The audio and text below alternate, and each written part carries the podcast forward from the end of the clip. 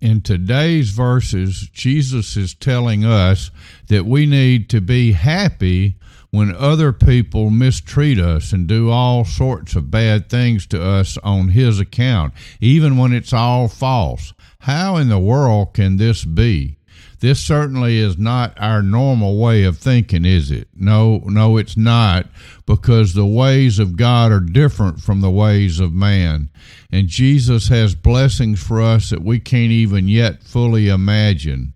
But He promises us that we're going to be blessed when we're mistreated for Christ's sake, because in the same way, he was mistreated and other prophets before him and since him.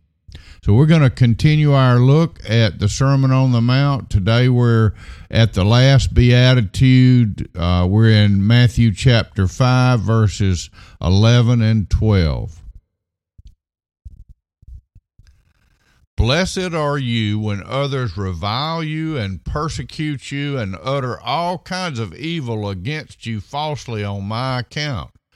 Rejoice and be glad, for your reward is great in heaven, for so they persecuted the prophets who were before you.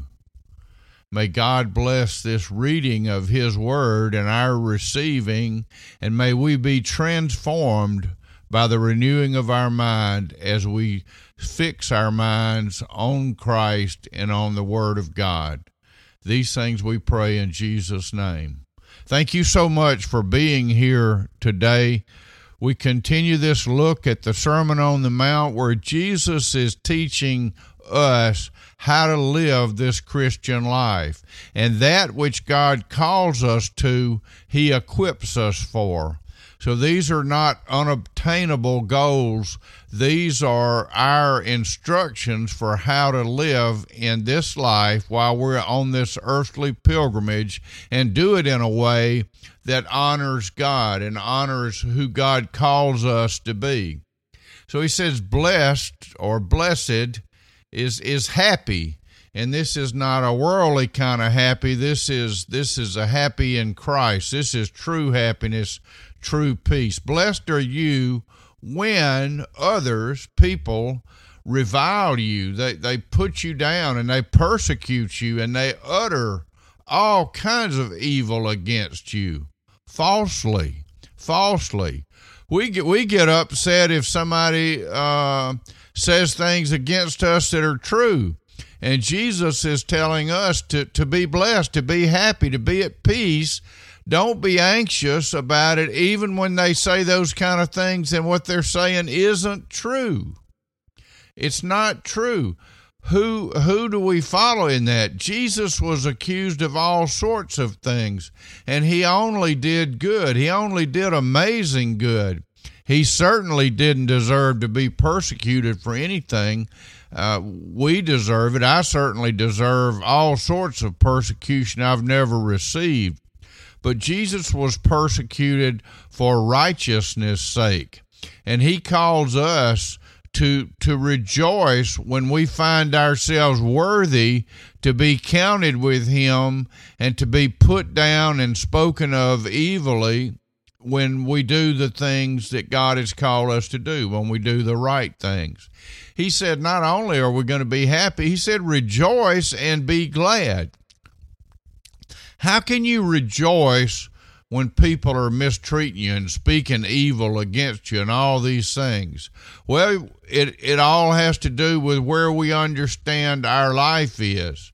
When we recognize that this life is temporary, and that we are just on a pilgrim's journey here and that we're to enjoy it. It's a blessing to be here, but we're on our way to be in, always in the presence of God.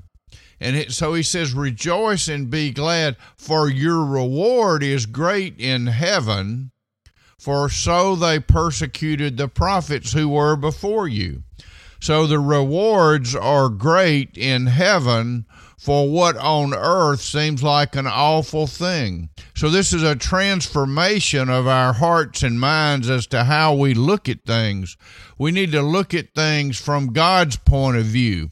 that that when we're standing up for Jesus, when we're doing the things God called us to do, which we only do by his grace, when those things are going on and we're being mistreated, we can rejoice in that mistreatment. That's what Paul and Silas were doing when they had been viciously and violently beaten and then put in jail and put in the stocks with all of their hurts and wounds and having done nothing wrong. At midnight, they're in the jail singing and offering praises to God. And of course, it leads to some great results. And it's all about trusting God, knowing that God is in control, and knowing that when these kind of things happen, when we're doing the right thing, we can rejoice and be glad because our reward is great in heaven. Amen. God bless you. Have, have a great day, a God day.